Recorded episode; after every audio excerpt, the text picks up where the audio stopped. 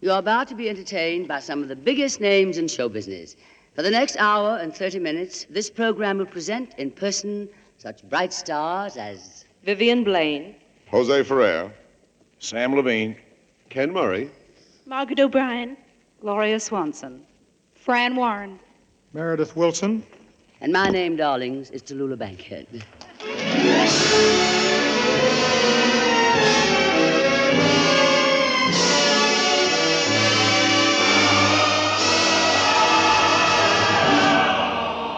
The National Broadcasting Company presents The Big Show.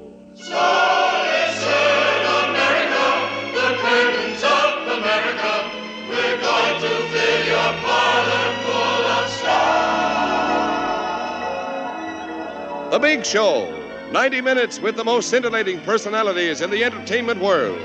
Brought to you this Sunday and every Sunday at the same time as the Sunday feature of NBC's All Star Festival. And here is your hostess, the glamorous, unpredictable Tallulah Bankhead.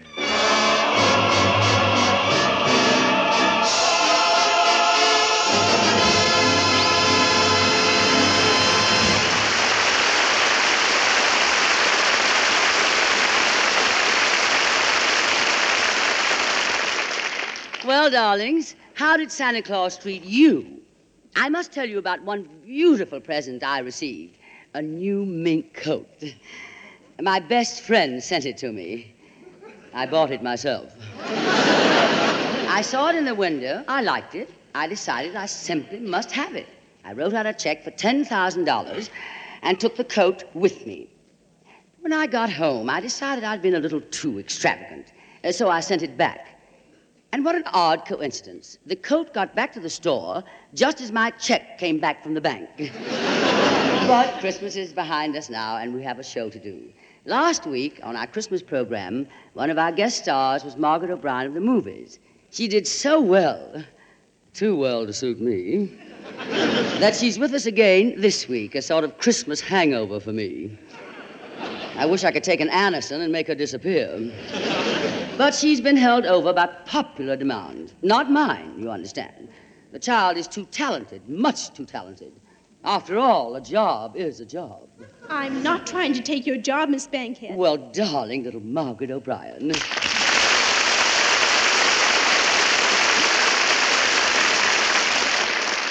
I want to thank you, Miss Bankhead, for your lovely Christmas present. Oh, do you like it, darling? Oh, yes. It was sweet of you to send me a one way railroad ticket to California.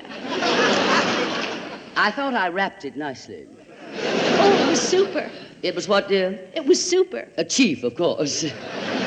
But I'm not going back to California, Miss Bankhead. You're not. I'm going to stick right close to you You are not. Because I've decided I want to be a great actress just like you are. Oh, darling, isn't he sweet? There's so much I can learn from you, Miss Bankhead. Oh, Margaret, you may call me Tallulah. Oh, may I? Thank you. So you want to be an actress, little Margaret? Yes, I do, Big Tallulah. you see, I think a person should have an ambition, a goal in life. For 13 years now, I've been drifting aimlessly. Of course, for the last seven years, I made a niche for myself in the movies. Yes, a seven-year niche. and what did you do the first six years of your life? You're just a bum, I suppose. Yes, those were bad years. I was disorganized, confused, tortured. I couldn't decide whether I should be in the theater or the movies.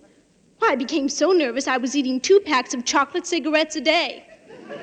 Yes, I, I, I see you still have the chocolate stains on your index finger.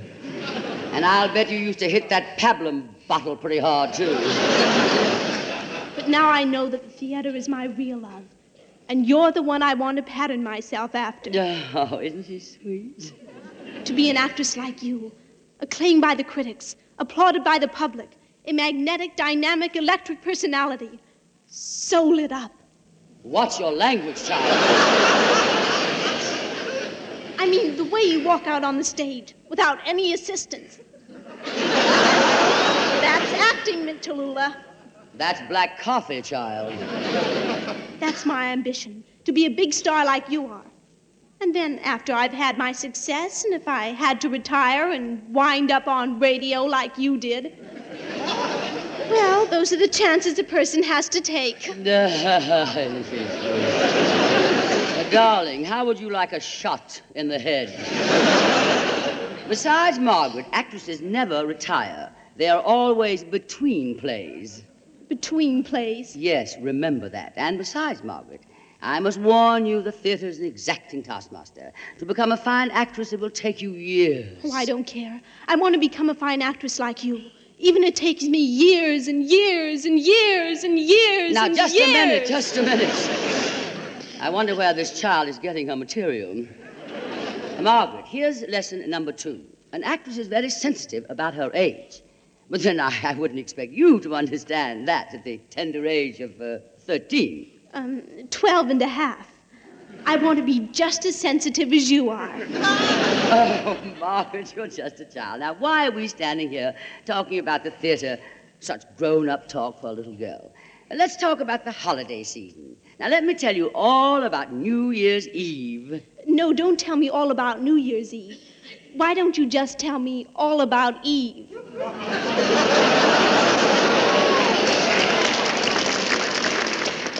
So that's where she's been getting her material. Well, I'll put a stop to this. Meredith, Meredith Willson. Yes, Miss Bankhead.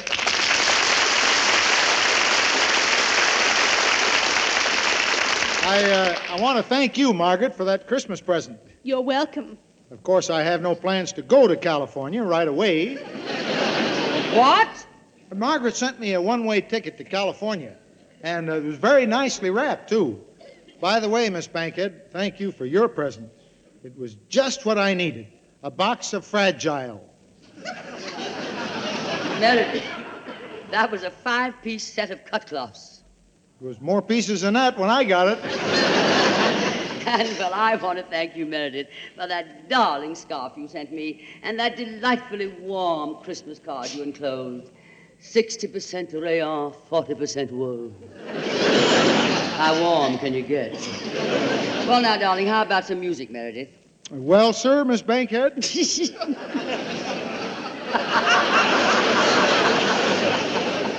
this is the big week in football. The bowl games, you know. So I wrote a song for my home state university, Iowa.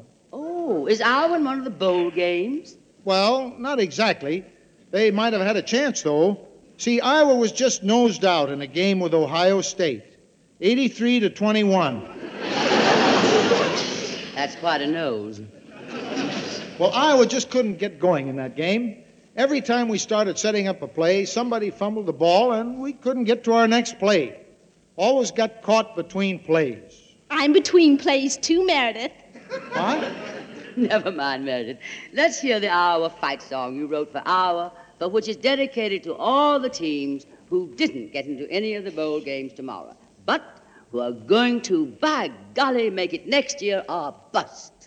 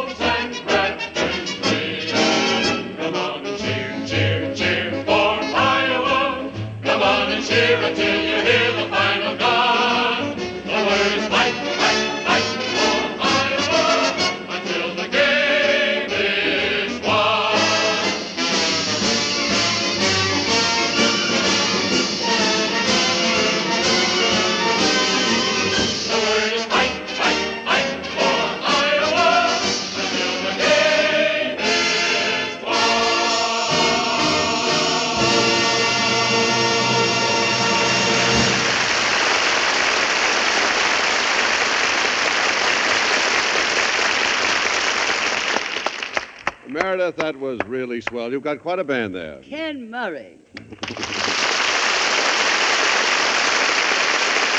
Hello, Tallulah. Tallulah, I was just listening to that Iowa fight song that Willson wrote. Kind of brings back old memories to me. Oh, really, darling? You went to college in Iowa, too? Oh, no, no. As a matter of fact, I didn't go to college at all. I, I don't believe a man has to go to college to get an education and acquire a polish. I'm proud to say that I learned all I know in the school of H.N. School of H.N.? Hard knocks. Well, it wouldn't have hurt you to have had a short spell in college, dear. Oh, no, no, not me, Tallulah. You see, I started in show business when I was a kid. Never had a chance to go to school, but I used to read books all the time. Right now, I've settled down here in New York, and I've got Dr. Eliot's five foot bookshelf in my home. But do you read the books in the five foot bookshelf? Oh, sure. I read about three inches every night. My, you read quick. yeah, I read that too.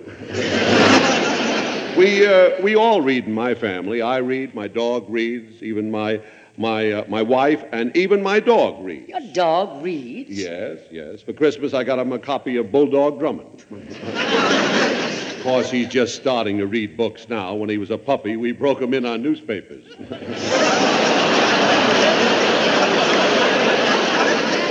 But Tallulah, I came over here to your program for a very special reason. I'm not here to be entertaining. What makes you think you have been, darling? I do a television program. How would you like to be a guest on my TV show? I would rather die. What makes you think you won't, darling? Now, look here, crude cut. I am quite satisfied to be doing the show I'm doing here. But Tallulah, radio is old hat. But Ken, television is old movies. Not on my show. I'd certainly like to have you on my television show with me, though. Oh, stop talking about it, darling. Whenever anyone mentions television to me, I see red. I'll pay you $5,000. All of a sudden, I see green. Uh, tell me more about it, darling. Well, there are a few things you'll have to change. For instance, if, if you wanted to wear a black dress like you're wearing now, you'd have to wear a red dress because, you see, red photographs black. You see? Oh, I have a red dress. Uh, but what about my hair, darling? I'd wear that, too. Oh, oh, I'm sorry. You mean the color of your hair. I'm so sorry. Well, we had a girl on the show with hair just those same colors. But uh, to make it photograph better, we had to give her a blue rinse. Boy, was she sore. Blue on top, huh? Uh, what about uh, what about makeup? I suppose makeup is a big factor. Oh, yes, Mac's a big difference. because, because otherwise, you see, you don't photograph with the right coloring. You see, and then, of course, I'll have to give you some jokes to tell. I suppose the jokes will photograph blue. Oh, Ken, I'm sorry I forgot. I want to introduce you to my protege, my new protege. She decided she wants to become a great actress in the theater, and she's trying to pattern herself after me. Come here, Margaret, sweetie. Margaret O'Brien, this is Mr. Murray. Hello, Arthur. Shall we dance? She sure is patterning herself after you, Tallulah. So uh, you want to act in the theater, Margaret. Uh, how old are you? Um, Twelve. That's my girl who said that. Ken, why don't you put Margaret on your show? Well, I'd like to, but uh, don't you think that she's a little Y-U-N-G? I'd rather have Y-O-U on my T-E-L-O. I mean, my T-O-L-I. How do you spell television? Darling, when I go on television, it'll be spelled T A L L U V I S I O N. Oh, Tallulah Vision, huh? I've made up my mind to be in the theater like Tallulah. Oh, what are you doing now, Margaret? I'm between plays. Oh, you've already been in some plays? No, she's between her first play. Well, uh, have you seen any of the plays since you've been in town, Margaret? Oh, yes, I went to sing King Lear by Shakespeare. That's a lot of laughs. And I saw the, the cocktail party by T.S. Eliot. Good man, T.S. I've, I've got his five foot bookshelf, you know, And I saw Enemy of the People. starring Milton Berle, I suppose.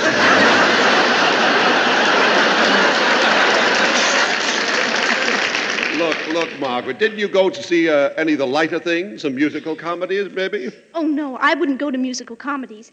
They're so cheap, and the prices are so high, and besides, I couldn't get any tickets.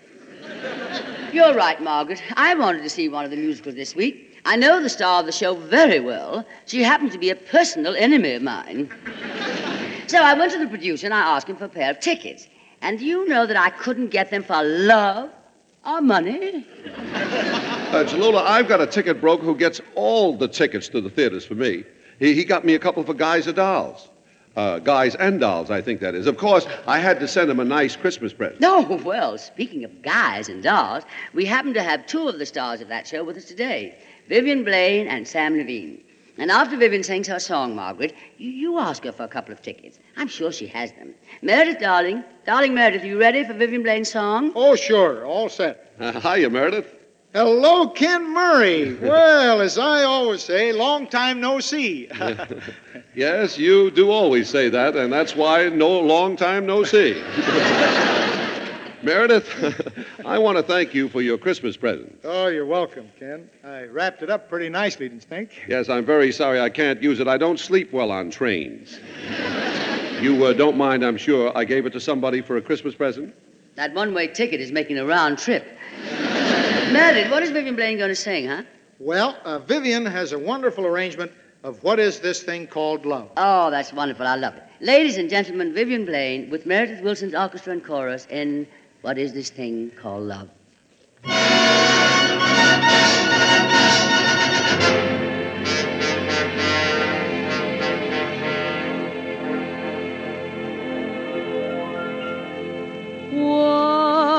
What is this thing called love? This funny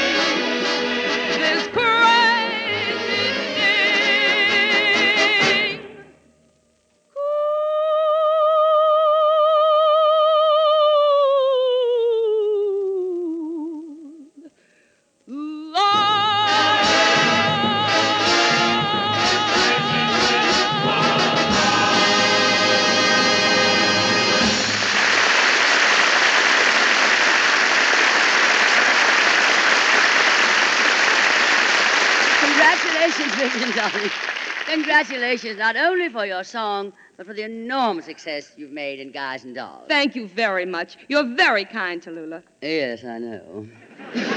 Now, look, Vivian, little Margaret here is interested in the story of your musical comedy. Why don't you tell her what it's all about? Oh, I'm sorry, but I can't do that. We're not allowed to give away the plot. Oh, you can't even give it away.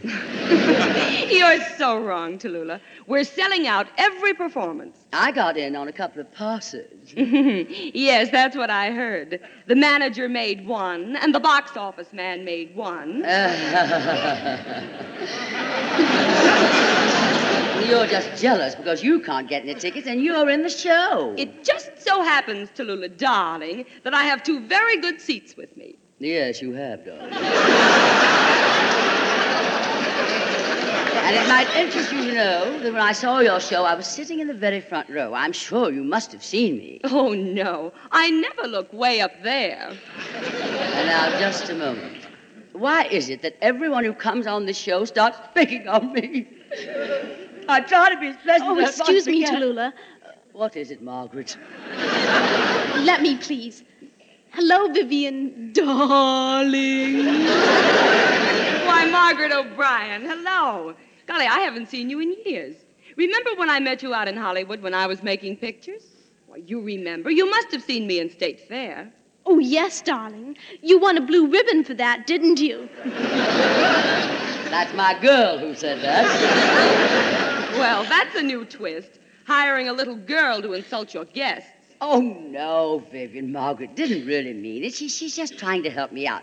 She's very, very interested in seeing your play. Now, you said you had a couple of tickets. Why, yes, indeed, I have. I'll be glad to give them to her. Ah, wonderful, darling. I, I hope she'll be able to understand it. The show is quite adult, I hear. Uh, how old are you now, Margaret? Eleven. Oh. Why, she'll be able to understand it because by the time she can use these tickets, she'll be 15. You have tickets four years in advance. Why not? Every night there's a sign in front of the box office that says SRO, standing room only. So what? When I was in private life, we had the SRO sign in the box office, too. Yes, it was SRO. Six rows only. Just a minute. Just a minute. If you two dolls will excuse me. Sam Levene.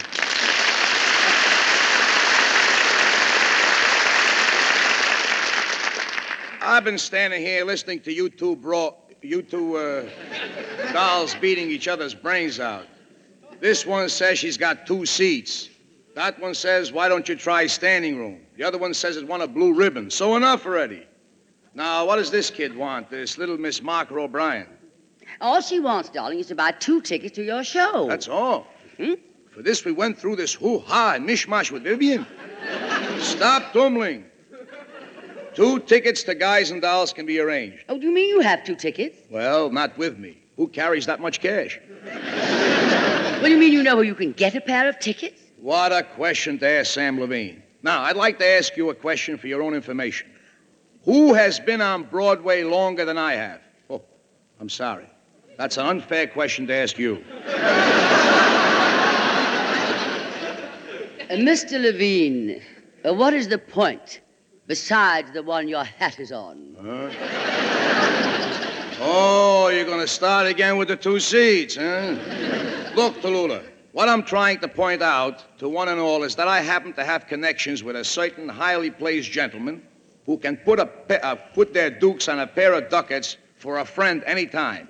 And I happen to be that friend. All that it takes is a telephone call. I know the right people. I happen to be the star of the biggest hit on Broadway, and I have plenty of influence. So show me the telephone and give me a slug.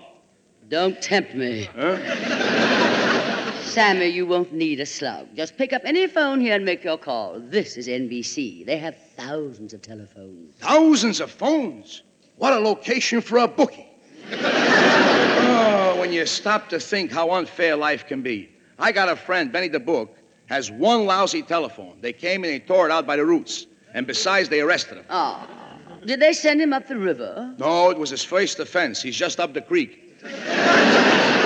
Sam, you were going to make a phone call. Here, use this one. Okay. Yeah, I'm sure he'll be in. This is Sunday. They don't run anywhere on Sunday. Sam, you're not calling a horse player to get tickets to your show. Why not? He's a mutual friend of mine. A $2 mutual Uh, friend of yours. Well, I haven't seen him in months.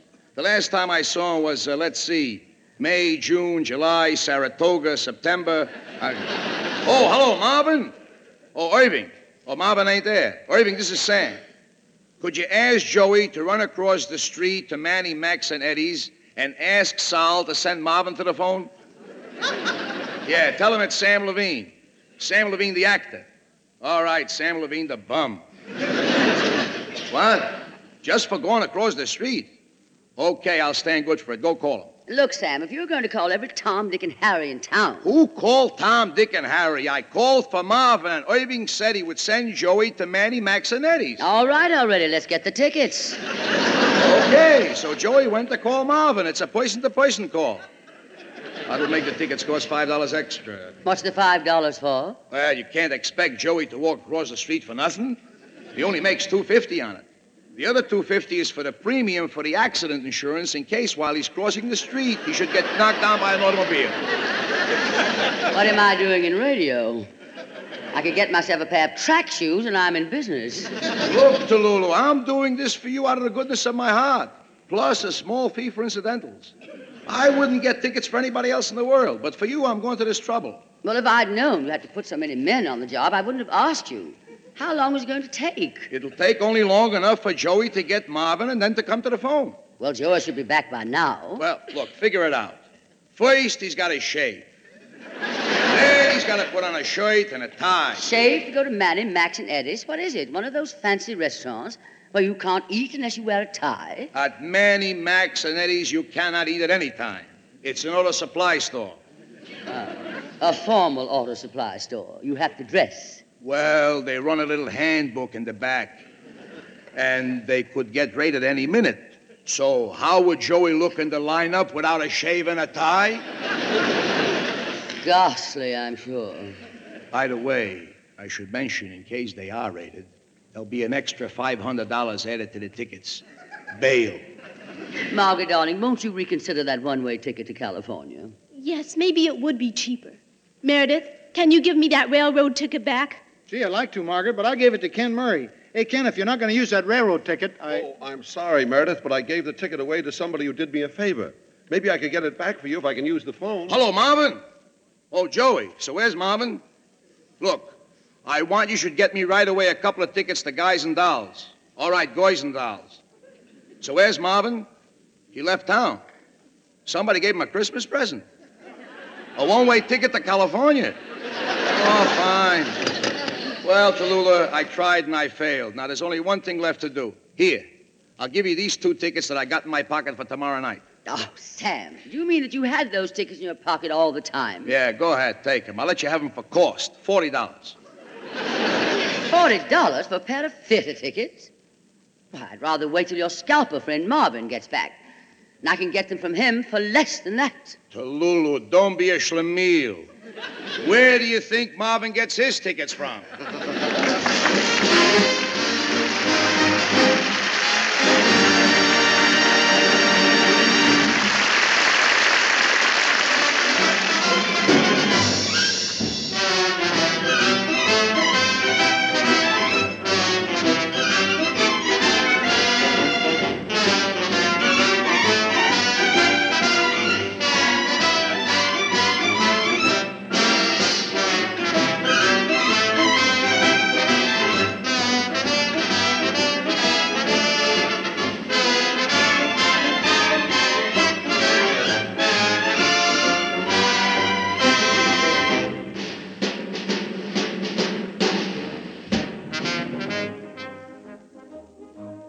Ladies and gentlemen, that was Meredith Willson and his Big Show Orchestra and Chorus. We'll be back in a moment, darlings, just as soon as I ring my chimes. This is NBC, the National Broadcasting Company. The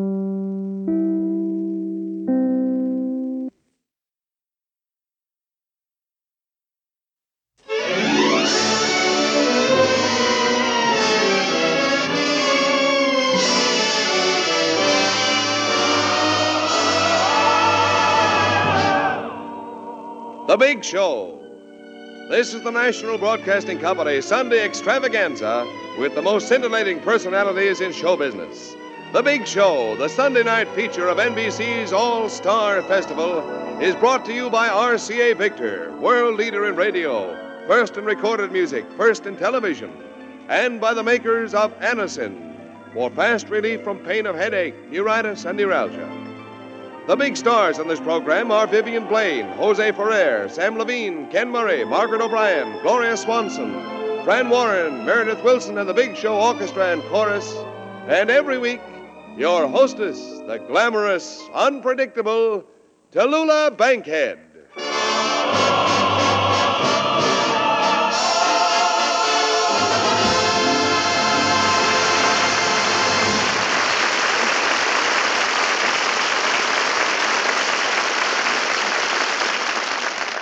Well, darlings, in a few hours, 1951 will be here.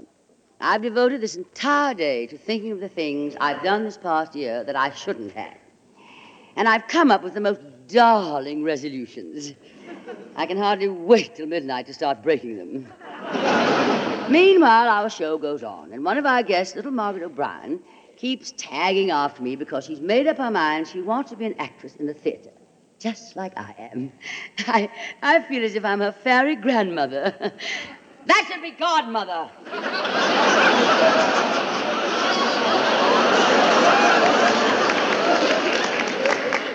that misprint was deliberate. Oh, Tallulah, Yes, Margaret, darling. I just saw Gloria Swanson and Jose Ferrer come into the studio. Yes, Margaret, yes, darling. They're going to do a scene later in the program from 20th Century, the play they're starring in on Broadway now. It's, um, it's a drawing room comedy. What's a drawing room comedy? Uh, well, uh, drawing room comedy is, um, well, it's usually a play where a lot of rich people pay 660 to see a lot of poor actors acting like a lot of rich people. Gee, it must be wonderful to be in a play on Broadway. I wish I was as great an actress as Gloria Swanson. I beg your pardon, child. How about me? Oh, I mean you too. I wish we both were as great an actress as Gloria Darling, I love Gloria, no one better. Why, we- we are very dear friends. But this is her very first play on Broadway. I've been in dozens of plays. Oh, I know. I know them all. And what fun you must have had in them. Private Lives, The Little Foxes, Skin of Our Teeth, Dark Victory, Rain, Reflected Glory, Mr. Roberts. Margaret. I was never in Mr. Roberts. That's a play with all men in it. I know, but but wouldn't it be fun? Why, Miss O'Brien, when I was your age, I never. Uh, oh, well, uh, what were you saying, darling? I was just thinking how wonderful it would be to be a big star in the theater and have your pictures in all the papers and the magazines. I once saw your picture on the cover of Life magazine. How did you ever get them to put your picture on the cover of Life? well, someday, darling, I'll explain the facts of life. Oh, I've been meaning to ask you. Can I have your autograph? Why, of course, dear child. Would you write it on these three pieces of paper? Well, an autograph in triplicate. I am honored. I need three because the kids outside the theater told me that for three Tallulah Bankheads, you can get one Gloria Swanson. I was just stabbed. Oh, I didn't mean what you think. I, I meant what I said. I mean, I meant because everybody wants your autograph. That's why I'd like three of them. And very few people want Gloria Swanson's. You see? Does that sound better? Darling, have you ever thought of giving up the theater and becoming a surgeon? You put that knife in so gently. Hey, Tallulah. Yes, Ken Murray? I, I just saw Gloria Swanson and Jose Ferrer come in the studio. Yeah, so I've been told. Gee, that Gloria Swanson, she sure looks young for her age, doesn't she? I look younger for my age than she does for her age. Gad, I did it. I knew it would happen. I finally insulted myself.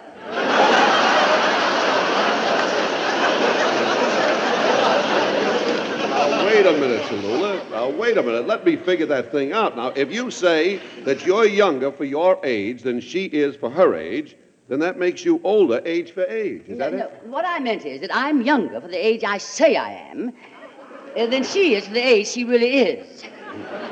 And that's older than the age she says she is, or the age I really am.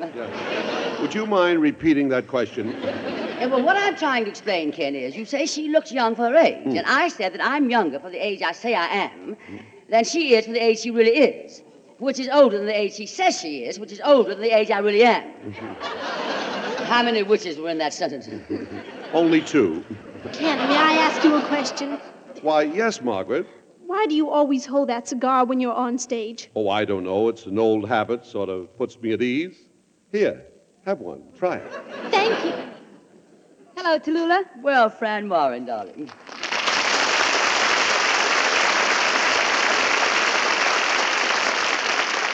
Say, you know who I just saw backstage? Gloria Swanson and Jose Ferrer. She looks so young for her age, doesn't she?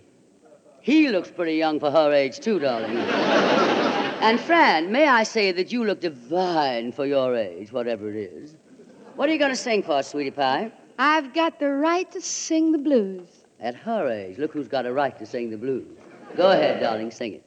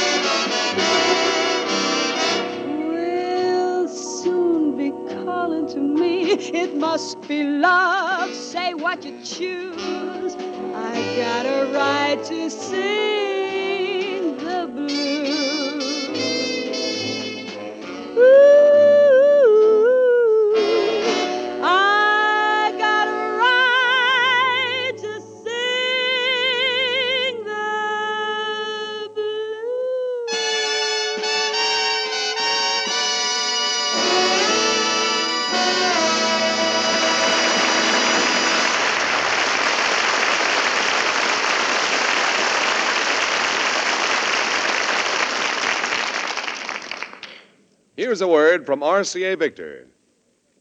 As we look ahead to the gigantic tasks our country must perform in 1951, it's clear that every individual's working life is going to be busier and more complicated than ever before.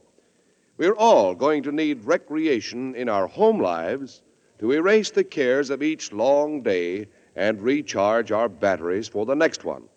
That's where television fits in perfectly. And now is the time to see your RCA Victor dealer and choose from 18 beautiful models, each one seemingly more beautiful than the next. You'd do well to choose a 19 inch set for pictures that are wonderfully clear and big. Of course, they'll have that matchless quality which has made RCA Victor million proof television far and away America's favorite.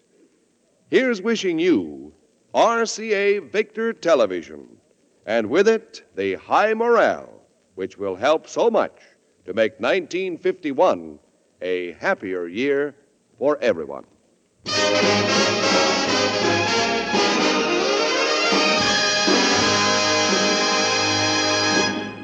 You know, darlings, the holiday season is traditionally a time of extraordinary excitement in the theater. But these holidays brought us a little more than the ordinary extraordinary. ANTA, meaning American National Theater and Academy, marked a red letter day in its worthy history when it presented Gloria Swanson, Jose Ferrer, and an all star cast in Mr. Ferrer's revival of that famous hit play of the 1931 32 season, 20th Century. So tremendous has been the public response that the play is moving over to the Fulton Theater for an extended run. We'll give you a taste of the kind of evening you can look forward to at the Fulton by presenting now a scene from the play starring Miss Swanson and Mr. Ferrer. Ladies and gentlemen, the curtain is up on 20th Century.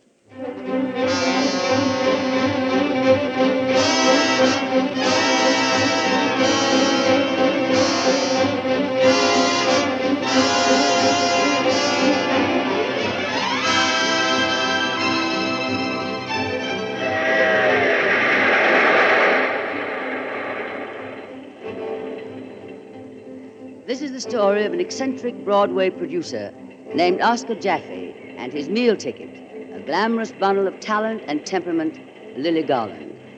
This is the story of an overnight train trip on the 20th Century Limited from Chicago to New York.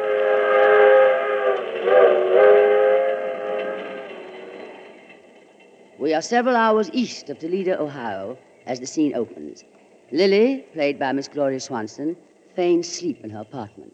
Sadie, the watchful maid, is not at all surprised when the door opens and Oscar Jaffe, played by Mr. Jose Ferrer, reconnoiters the situation. Not a word, Sadie. We must not wake her. Poor child, nobody understands her. She's very delicate.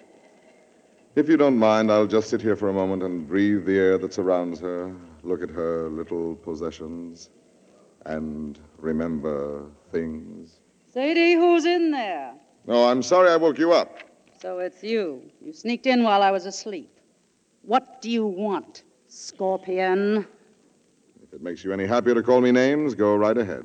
Oscar, you're complete. You're the most horrible excuse for a human being that ever walked on two legs. You've always misunderstood me, Lily.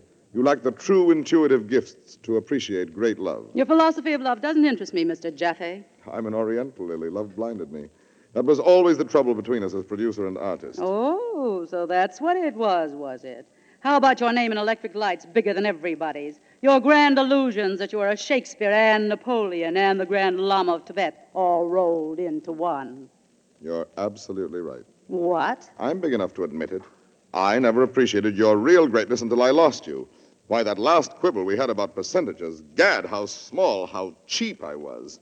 What egotism not to know that it was Lily Garland and not Oscar Jaffe. Running mattered. all over town telling people that you had to put chalk marks on the stage so that I'd know where to stand. That you had to teach me to talk like a parrot. God, it was despicable. I could cut my throat.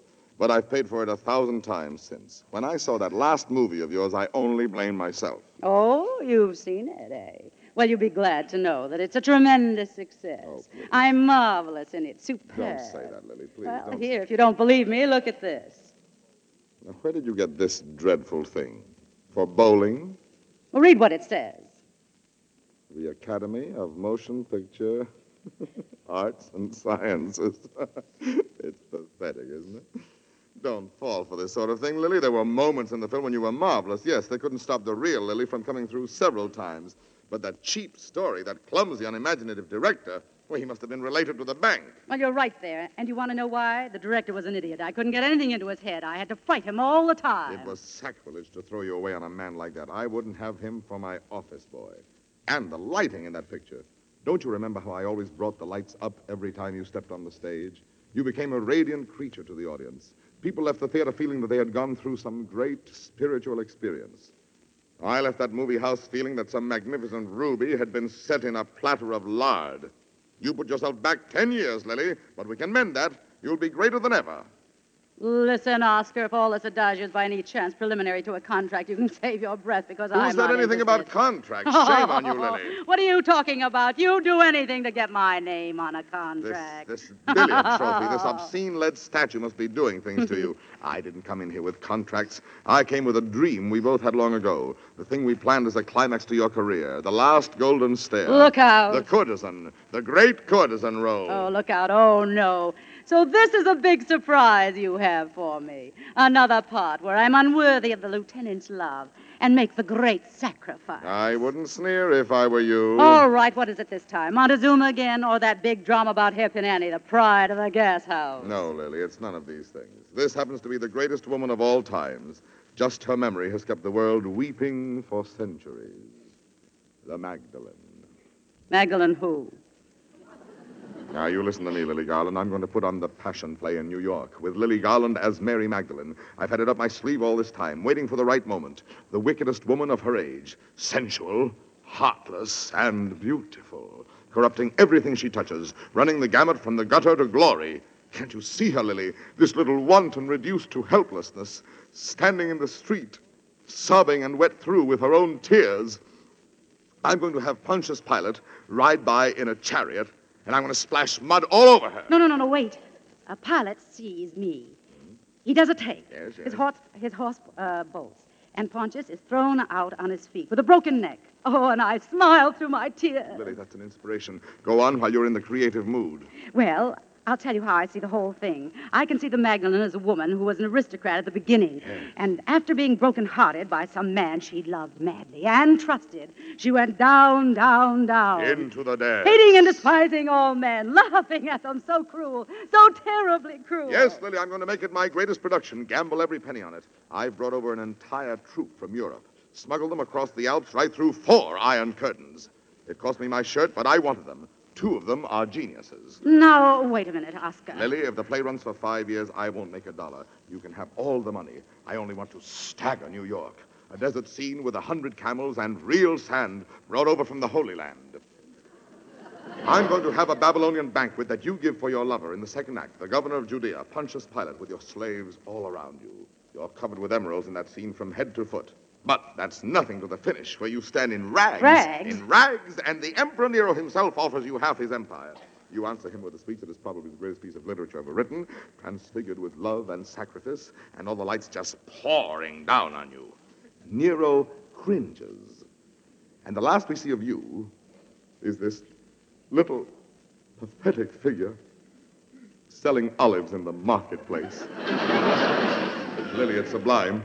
Tell me, have I reached the artist in you? What is it? You're crazy. What do you mean? You guys listen to you, Oscar. You're a pure case of leaping paranoia. Lily. No, I'm not angry. You're too funny to make anybody angry. Don't be cheap, Lily. Coming in here with a lot of camels and real sand from the Holy Land, you're to scream. You're going to put on the passion play. Oh, you haven't a hundred dollars to your name. I can raise millions, millions. Yes, and I know how you intend to raise them. Get my name on the contract and go out peddling it. Shake down some new angel on the strength of my reputation. Well, no, thank you. I'm through being your meal ticket. You're at liberty to call up any one of my banks in the morning. Your banks? You mean the ones that are taking your theaters away from you? That's a lie. You've been listening to my enemy. I've been listening to Mr. Oliver Webb, your so-called business manager, who broke in here with a sob story about that you were going to commit suicide unless I took pity on you. Well, you go on and commit it. It would be a blessing to all concerned. Lily, what in heaven's name are you talking about? Mr. Webb is no longer with me. I fired him for stealing. Oh, shut up! I've had enough of your lies. Listen to me. I'm offering you your one last chance to become immortal. Thank you, but I've decided to stay mortal with a responsible management. Max Jacobs. I can't believe it. Oh, read the papers in the morning then. Max Jacobs. He's got paresis. I had to fire him to protect the health of my office force. He's a thief besides. Illiterate. He can hardly write his name. He writes them on checks, all right, and great big checks, too. Oh, it's money you want. That's what you want. Just another Broadway hand. That's what you've become. I suppose if I jingled the miserable ten or fifteen thousand dollars in front of your nose, your mouth would begin to Ah. water. You'd start drooling and squealing. Gimme, gimme. That's right, gimme, Oscar. Now gimme." get out of here before I have the porter thrown off the train. Look out who gets thrown off the train. Get out of here, you fake, you swindler, you! Hit me, you cheap little shop Get girl. out before I call the conductor. Go on, ring that bell. I'll tell the world who's a fake. You are. I made you. I taught you everything you know. Your voice, your walk, your cheap little talent. They're mine. I gave them to you. I gave up everything to breathe them into you. Even your name, Lily Garland. I gave you that. Porter, Sadie, conductor! Well, as sure as there's a God in heaven, Mildred Plotka, you'll wind up where you belong, in burlesque. You, you louse! Bring them on. I'll tell the whole train. I'll tell the whole world. Mildred Plotka. Conductor, conductor, throw this man out. Throw him off the train. Bravo,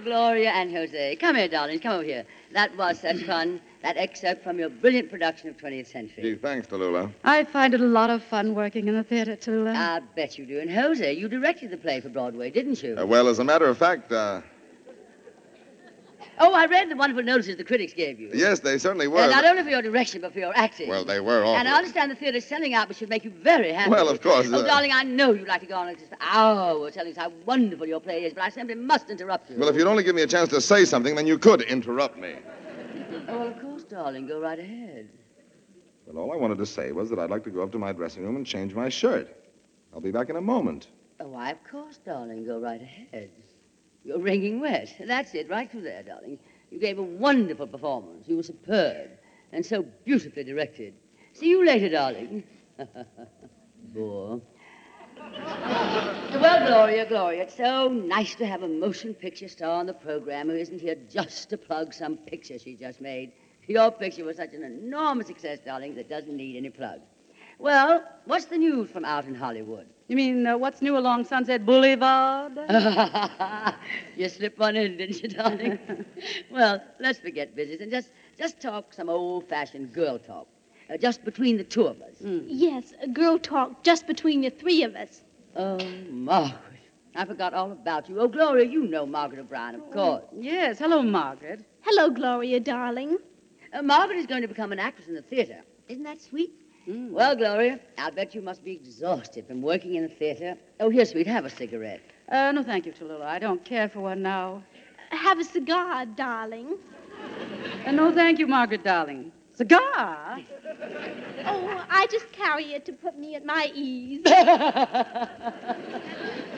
Well, Gloria, I was in Hollywood, you know, just a couple of weeks ago. I saw everybody, and everybody was talking about... Ixnay, the Isle Che. Well, everybody was talking about you know who. Oh, yes. He's been uh, behaving terribly, I hear. Oh, he did terribly. He had the effrontery to come to the studio with the...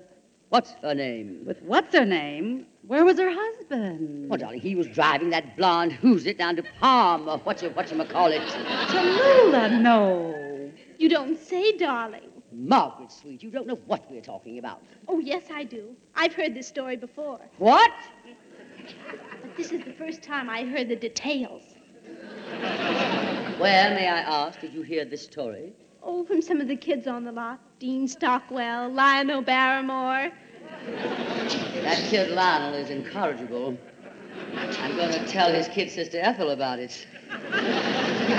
Oh, Tallulah, I almost forgot, and I, I don't know whether I should mention this or not, but I just read in the paper where that certain friend of yours got that wonderful award for the best motion picture performance of the year for the Critics Circle. Which proves what I've always suspected. The critic's circle is a bunch of squares. well, don't you agree, darling? Well, I'd like to, but I might want to make another picture in another 20 years. Well, now, what was the matter with the picture you made, that, uh, that uh, Sunset Street? I thought it was brilliant. It's Sunset Boulevard, Tallulah. Oh, well, I saw it in the neighborhood theater. well, whatever it was called, it certainly deserved the award because the same thing, you know, happened to me a few years ago when I made a magnificent picture. Oh, yes, I saw it. Lifesaver, wasn't it? you were superb. A lifeboat, darling. Well, whatever flavor it was, I, I thought you gave the outstanding performance of the year. Ladies, if I may say a word. Oh, you back, Jose. Uh, speaking of great pictures, you're forgetting a picture that I made this year Cyrano de Bergerac. Darling, don't stick your nose into this argument. Well, I made a picture once called Journey for Margaret, and I thought it would win the Critics Award. And when it didn't, did I write them a nasty letter? This child will someday grow up to be the President of the United States.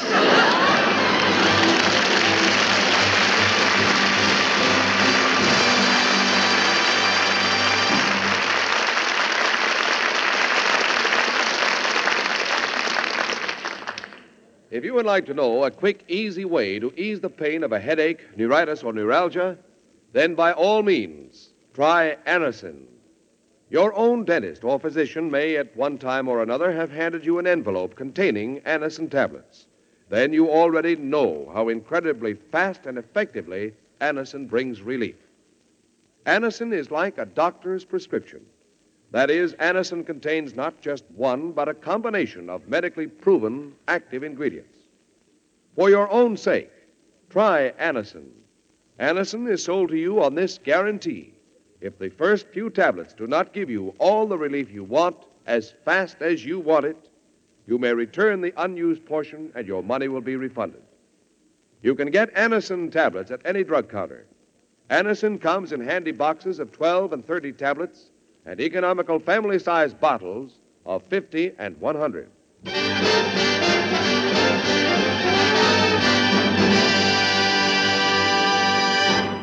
Jose, I want you to have a little talk with Margaret O'Brien. She's so interested in becoming an actress in the theater, and I really don't know of a more expert artist she can come to for advice. Well, that's quite flattering, Tallulah. I'd appreciate any help you can give me, Mr. Ferrer. I know the child is quite young. Nonsense. One of the greatest parts ever written was for a young girl, because the character was supposed to have been 14 years old. I'm referring, of course, to Juliet, of the immortal Romeo and Juliet. Uh, how old are you, child? Oh, uh, I just turned 14. You know, you might well play it at that. Oh, this little girl played Juliet Jose. Some of the greatest actresses of the theater have played it. Jane Cowl, Julia Marlowe, Katharine Cornell, Miss Ethel Barrymore. I know, Tallulah, but I've always thought it would be interesting to have the 14 year old Juliet played by a 14 year old actress. I wonder if you would read a scene with me, Margaret, uh, the famous balcony scene. Oh, may I? Jose, are you mad? Now, how can a 14 year old child run the gamut of emotion necessary to portray the exacting role of a girl torn from the arms of the man she loves, frustrated at every turn by parents who finally drive the lover to their destruction? What could this child possibly know about love? Why, when I was 14 years old, I never. I, uh, Margaret, maybe you'd better try to play it, dear. Oh, excuse me, Tallulah. Before Mr. Ferrer and Miss O'Brien appear as Romeo and Juliet, I wish to say that this portion of the program was brought to you by RCA Victor, world leader in radio, first in recorded music, first in television, and by the makers of Anacin for fast relief from pain of headache, neuritis, and neuralgia. And now, Tallulah, will you ring your chime? this is NBC, the National Broadcasting Company.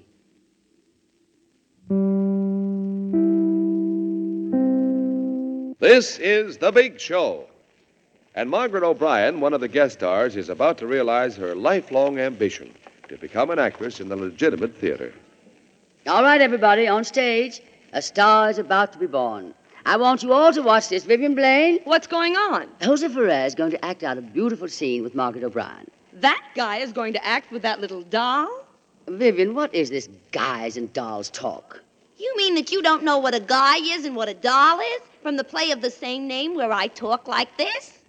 No, I don't know what a guy is and a doll is from the play of the same name where you talk like that, darling. Well, listen to me. I'll be glad to explain you. Uh, darling, they've been trying to explain me for years. Well, Tallulah, darling, I'll explain you very simple. Do you ever go to Lindy's for a bite? If I'm going to be bitten, I'd rather be bitten at the Stork Club. What I mean is, do you ever go to eat at Lindy's? No, I rarely dress for dinner. Yeah? From this, a person can catch a cold. Well, what about Lindy's? Well, we'll say, for instance, Lindy is packed to the gills. It is impossible physically, uh, if you'll pardon the expression, to squeeze, if you'll pardon the expression, another person. But at one table for four are sitting two fellas, and the other two seats are bare. If you'll pardon the expression. Excuse me. So the two girls walk over to the table where the two fellas are sitting with the two bare seats. And they ask the two fellas politely, are the two bare seats occupied? But the fellas go on eating and don't even answer. Well, those two girls are dolls. And the two men are guys. They're slobs. But if they, if they invited the girls to have dinner with them, would, would they be guys? Well, if it's Dutch treat, they're guys. But if the guys paid for the girls' dinners? Oh, well, those guys would be dolls. So those are the kind of people that are in your show, guys and dolls. Would, uh, would I fit into your show? Well, if you were in our show, we'd have to call it Guys and Darlings. Well, Vivian, although your explanation was confusing, I must admit it was quite dull. Likewise, I'm sure. So let's get back to Margaret O'Brien and the part of Juliet. Vivian, have you seen Juliet? Mm, not since the show opened. I've been meaning to call her, but I've been so busy. Vivian, dear, Juliet has been dead for years. No kidding. Now, I'm really sorry I didn't call her. You know, a patient should never put off till tomorrow. Uh, yes, well, we all have to go sometime. Sammy, Sam Levene, come over here. I want you to watch this, too. What's the pitch? Margaret O'Brien and Jose Ferrer are doing a scene from Romeo and Juliet. And for this, you broke up my pinochle game. But, Sam, it's that wonderful scene where Romeo meets Juliet on the balcony. A very good place to meet a doll. I met more dolls in the balcony of Loew's Pitkin Theater than. This balcony happens to be Loew's Verona. And Ken Murray, wait a minute now, where are you sneaking off to? Aren't you interested in Romeo and Juliet? Oh, sure, I'm smoking one now. I'm talking about Jose Ferrer. That's a good cigar, too. I mean Shakespeare's Romeo and Juliet. Oh, yes, Tallulah, I'm sorry. I know it very well. Oh, did you ever play Romeo and Juliet? Oh, sure. How did you do? Ran second, paid 1680 to play. Gloria Swanson, Fran Warren, let's listen to Jose Ferrer play Romeo to Margaret O'Brien's Juliet. Go ahead, Jose. Well, Margaret, are you familiar with the lines of the scene?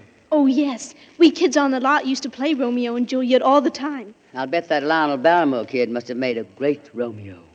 Well, now, why don't we try a few lines from the scene that begins, But soft, what light through yonder window breaks? Do you remember? Oh, yes.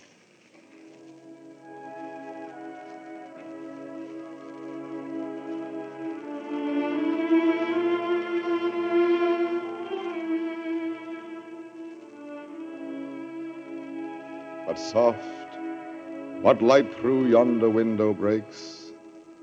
It is the east, and Juliet is the sun. Arise, fair sun, and kill the envious moon, who is already sick and pale with grief that thou, her maid, art far more fair than she. Be not her maid, since she is envious.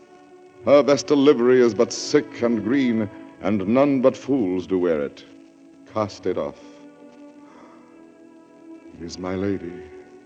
Oh, it is my love. Ah, me. She speaks. Oh, speak again, bright angel, for thou art as glorious to this night, being o'er my head, as is a winged messenger of heaven unto the white, upturned, wondering eyes of mortals that fall back to gaze on him when he bestrides the lacy pacing clouds and sails upon the bosom of the air. Romeo, Romeo. Wherefore art thou Romeo? Deny thy father and refuse thy name. Oh, if thou wilt not, be but sworn my love, and I'll no longer be a Capulet. Shall I hear more, or shall I speak at this? Tis but thy name that is my enemy. Thou art thyself, though not a Montague. what's Montague. It is nor hand, nor foot, nor arm, nor face, nor any other part belonging to a man. Oh, be some other name. What's in a name? That which we call a rose by any other name would smell as sweet. So Romeo would, were he not Romeo called, retain that dear perfection which he owes without that title. Romeo, doff thy name, and for thy name, which is no part of thee, take all myself. I take thee at thy word. Call me but love, and I'll be new baptized. Henceforth I never will be Romeo. What man art thou that thus be screened in night, so stumblest on my counsel? By a name I know not how to tell thee who I am. My name, dear saint, is hateful to myself because it is an enemy to thee. Had I it written, I would tear the word. My ears have not yet drunk a hundred words of thy tongue's uttering. Yet I know the sound. Art thou not Romeo and a Montague? Neither, fair maid, if either thee dislike. How camest thou hither? Tell me, and wherefore? The orchard walls are high and hard to climb, and the place death. Considering who thou art, if any of my kinsmen find thee here. With love's light wings did I o'erperch these walls, for stony limits cannot hold love out. And what love can do, that dares love attempt. Therefore thy kinsmen are no let to me. Tis almost morning. I would have thee gone.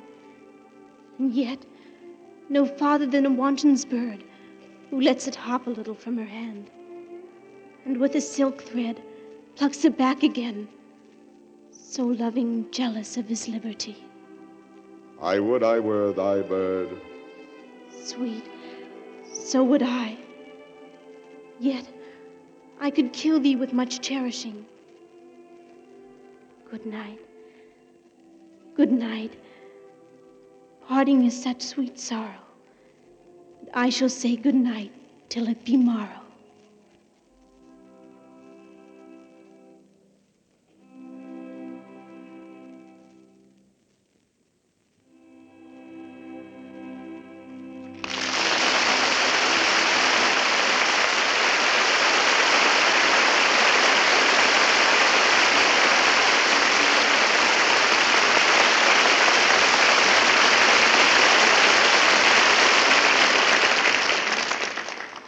Thank you, darlings. And Jose, your little contribution was, as usual, divine. Isn't he sweet? Just a minute, kid. I wouldn't bow that low if I were you. Your rubber panties are showing. But Tallulah, I was only acknowledging the plaudits of the multitude. I wish I had time to get to the famous death scene. That might be arranged, darling. If you'll give me a moment to go out and get a little something, I'd like to see you do the poison drinking scene. Oh, would you enjoy that, Tallulah? Uh, to the dregs, dear. Wait a minute, wait a minute. What are you picking on the kid for? I think she's done real good.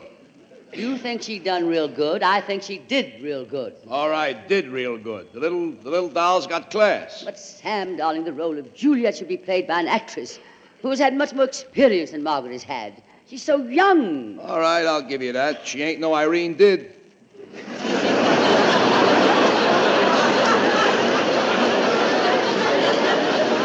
Irene Dunne. Well, make up your mind. Juliet requires such a depth of perception, such inner fire. Oh, Margaret did very well indeed, but of course you can't, uh, well, you can't expect a child to have the third dimension that I have. Well, it's as broad as it's long. Personally, I think she made a fine Juliet. I'd like to hear you do it better. I was wondering when you'd stop ad libbing and get to that line. I'll show you a side of Juliet you never saw before. From a balcony? All right, go ahead. Oh, Romeo, Romeo, wherefore art thou, darling? Here I am, Julie, right under the fire escape. Deny thy father and refuse thy name. Refuse my name. All right, so I'm Jessica Dragonette. Oh, Stan, will you stop that? Don't you know the romantic story of Romeo and Juliet? Well, let me put it this way. No. You mean that you never heard of Romeo and Juliet? So kill me, I never heard of it. Sam, you, you're in the theater. Where have you been all these years? Uh, three man, a horse, room service, light up the sky, and now I'm in Guys and Dolls. But this Shakespeare, I don't dig already. So don't dig it. Let him lay there already. and I'll tell you the story of Romeo and Juliet, or as you would call it, a guy and a doll. And this guy, Romeo, comes from a wealthy family, the Montagues.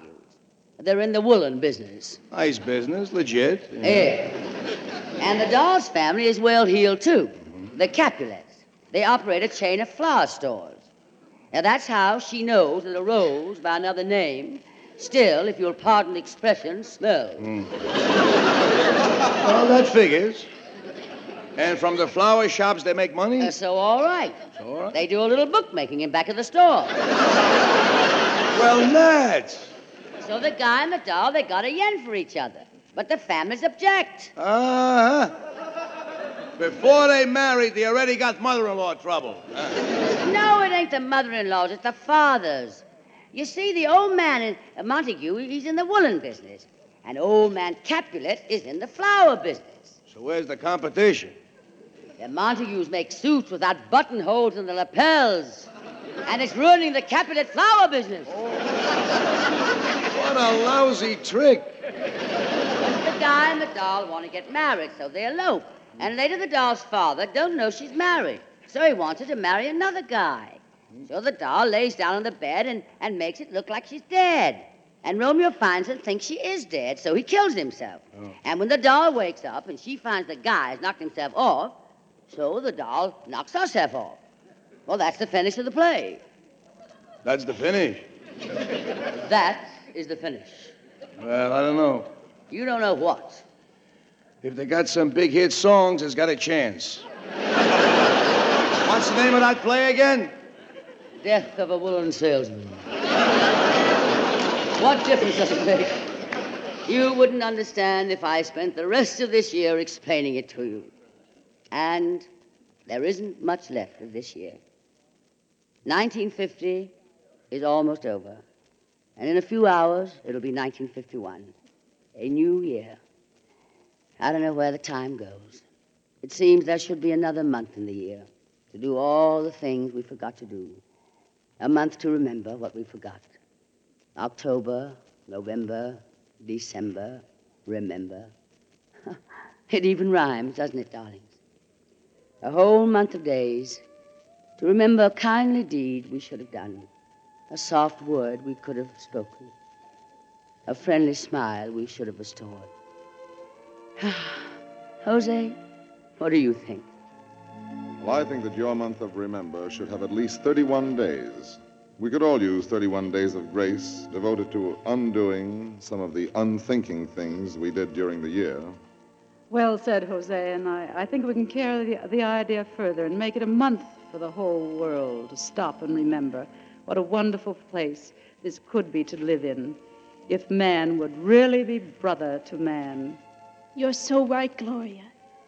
If the grown ups would only take this month to remember, not to forget that the world they're making today is a world the kids of my age are going to have to live in tomorrow. Margaret, that's a beautiful pitch. Every grifter on Broadway, every crumb on every street corner, every tin horn on 42nd Street. If we could only give them an extra month to remember, they might have less to, fi- to try to forget when they go to sleep at night. Yes, Sam. And with this extra month of Remember, what a chance it would be for the guys and dolls on Broadway and in Hollywood to remember that there's a real world outside the little dream world they live in. You're so right, Vivian. I sure could use that extra month just to sit around and remember all the kind and unselfish people who helped me up a few rungs of that long, rough ladder. Fran, that's a beautiful sentiment. You know, I didn't think too kindly about this extra month at first. I got to thinking about the extra bills that would come in on the 1st of Remember and the income tax on Remember the 15th. But believe me, give me that extra month to remember some of the things I could have done better in the 12 months we've had. And I'll pay those extra bills. Ken, you're right. But, Tallulah, you know what I would do if we could make this a universal month? I'd spend every one of the days talking to people everywhere in the world in the universal language, music. Then tell the world, Meredith, with some of the new and lovely words of that universal language. Some of the great songs from some of the great shows of the year pass by. It's the Big Show medley of the big shows of 1950, opening with one of the newest and gayest from the most recent of musical hits, Meredith Willson, the Big Show Orchestra, and chorus in Guys and Dolls.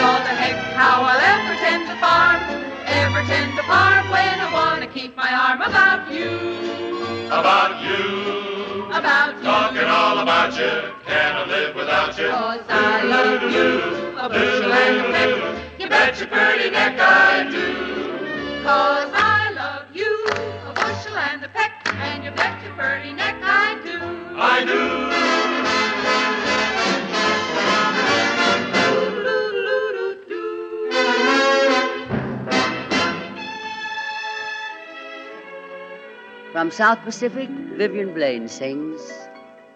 I'm gonna wash that man right out of my hair. I'm gonna wash that man right out of my hair. I'm gonna wash that man right out of my hair and send him on his way. I'm gonna wave that man right out of my arms. I'm gonna wave that man right out of my arms. I'm gonna wave that man right out of my arms and send him Don't try to patch it up, tear it up, tear it up. Wash 'em out, dry 'em out, push 'em out, fly 'em out. Cancel him and let him go. I'm gonna wash that man right out of my hair. I'm gonna wash that man right out of my hair. I'm gonna wash that man right out of my hair and send him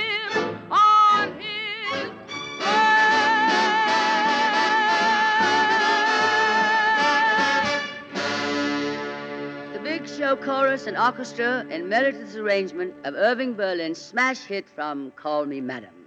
Put your head on my shoulder. You need someone who's older. Rub down with a velvet glove. Stars that used to twinkle in the skies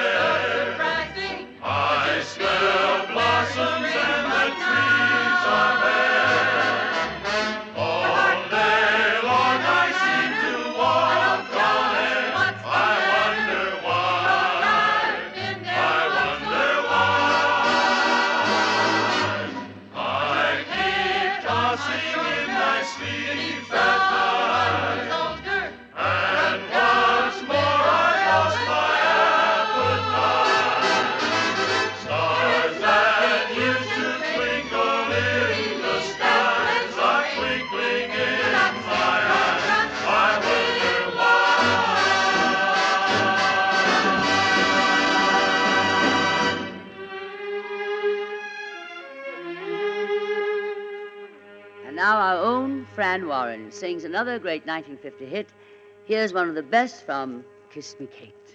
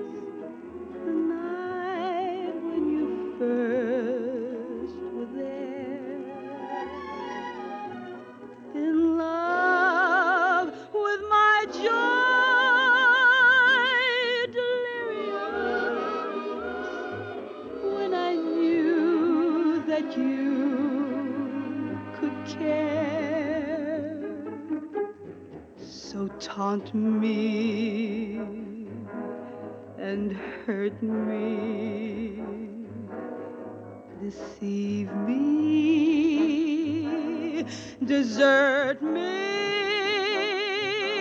I'm yours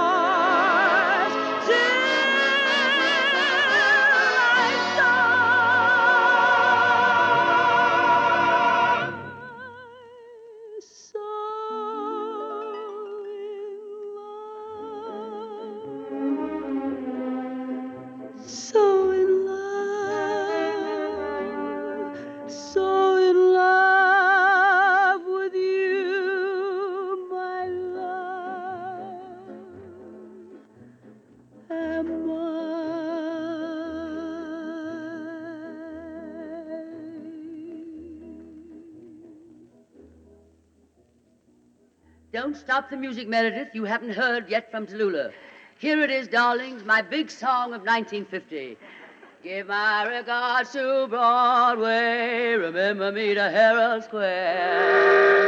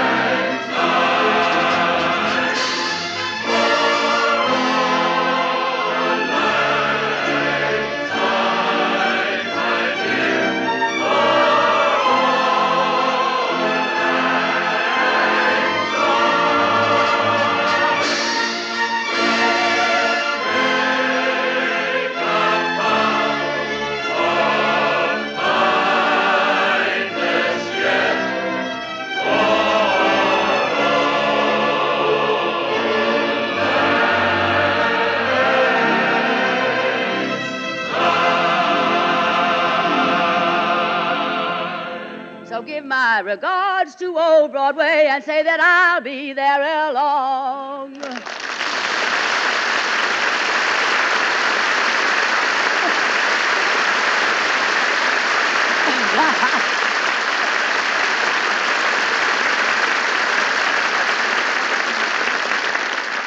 Oh, thank you, darlings. Thank you, darlings. And now I think it would be very nice if the orchestra and all the cast and everybody would sing Auld Lang Syne. But, Miss Bankhead, we already did that. You see, nobody ever tells me anything on this program. oh, well, darlings, this winds up our New Year's show.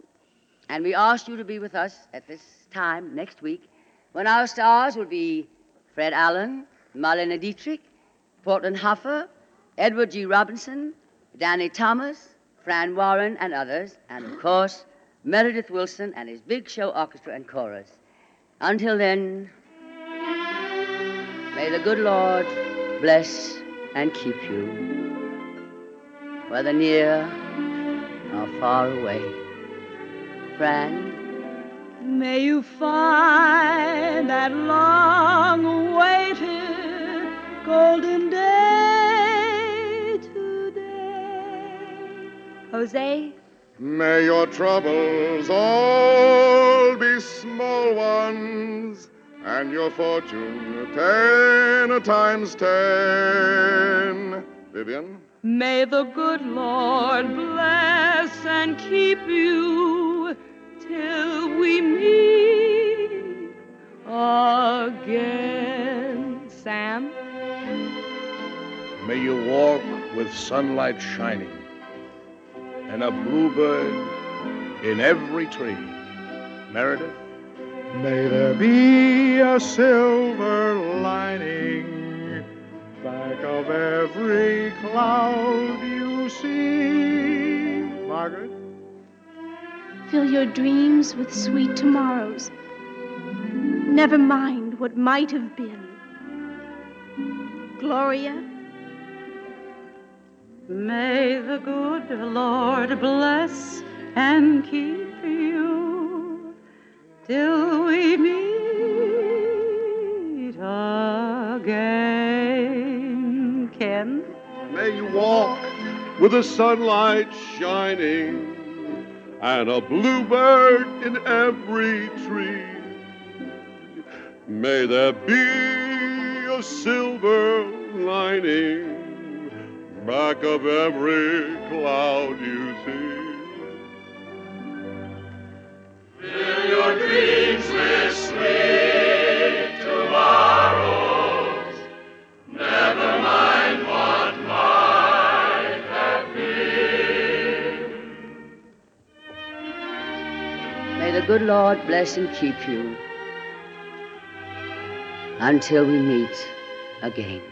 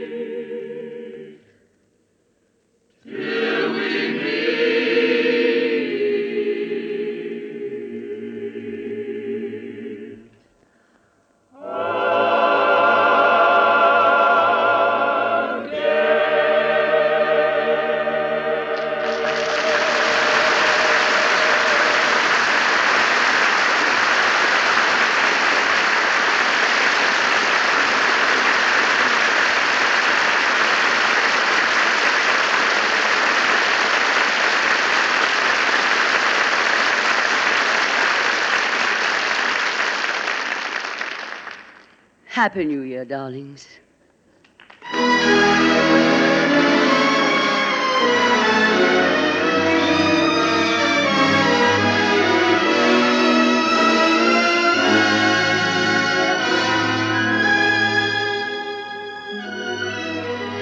Listen to the big show next Sunday when we'll have with us Fred Allen, Marlene Dietrich, Portland Hoffa, Edward G. Robinson, Danny Thomas, Fran Warren, Meredith Willson and the Big Show Orchestra and Chorus, and others. And of course, as always, the glamorous, unpredictable Tallulah Bankhead. 20th Century was written by Ben Hecht and Charles MacArthur, based on a play by Bruce Charles Millholland, and adapted for radio by Frank Wilson. The Big Show is directed and produced by Dee Engelbach, and written by Goodman Ace with George Foster and Mort Green.